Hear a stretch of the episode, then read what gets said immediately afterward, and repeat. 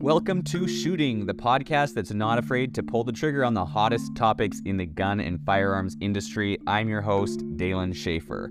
So take off your EyePro and EarPro, put on your headphones, and let's dive in.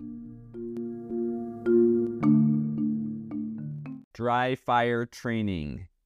Hello there, Freedom family. This is your host, Dalen Schaefer, back with another helping of gun wisdom. Today, we're going to talk about something that involves zero recoil, zero muzzle flash, and 100% skills development. That's right, folks. We're loading up on dry fire training, so holster your live rounds and get ready to click, not bang. First up, what is dry fire training? For the newbie, for the newbies in the crowd, let's define dry fire training. Simply put, it's practicing your shooting skills without ammunition. Sounds like ordering a burger without a patty, right? But trust me, the meal still packs a punch, and I'm going to tell you why. Number one are the benefits. Dry fire training is like the secret sauce of marksmanship. It allows you to focus on the fundamentals, sight picture, trigger control, breathing, the works, without the distractions of the bang and the kick, and it allows you to do it at home. It's like meditation, but instead of chanting, you're clicking, and it's with your gun. So it's a lot cooler.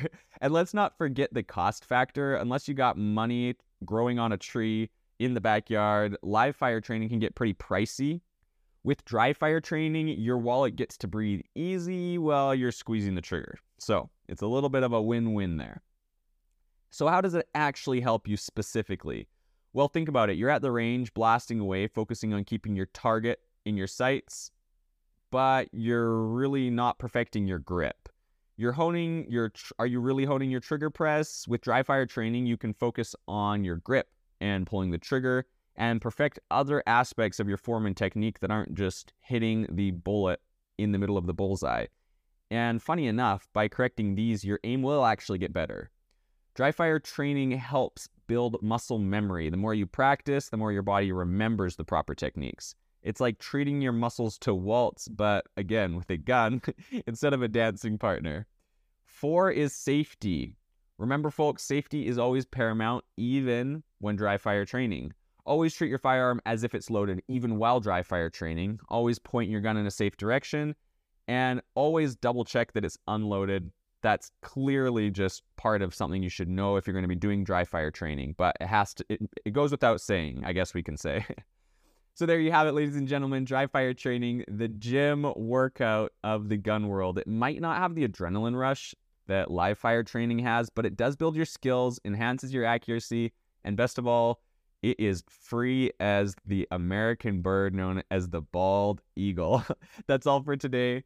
Welcome to the podcast, and thank you for listening. I'm your host, Dalen Schaefer. Remember to stay sharp, stay safe, keep your dry fire game strong. And until next time, keep those barrels warm and your sights aligned.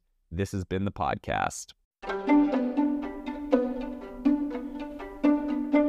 Well, that's a wrap for Shooting, the podcast that always aims to please when it comes to guns and firearms. And while we love talking about guns, we also want to remind you to put your skills into practice by heading to the range. Remember, shooting's not just a hobby, it's a discipline that requires practice, dedication, and responsibility. Until next time, keep shooting, and don't forget to hit up the range. This is your host, Dalen Schaefer, signing off.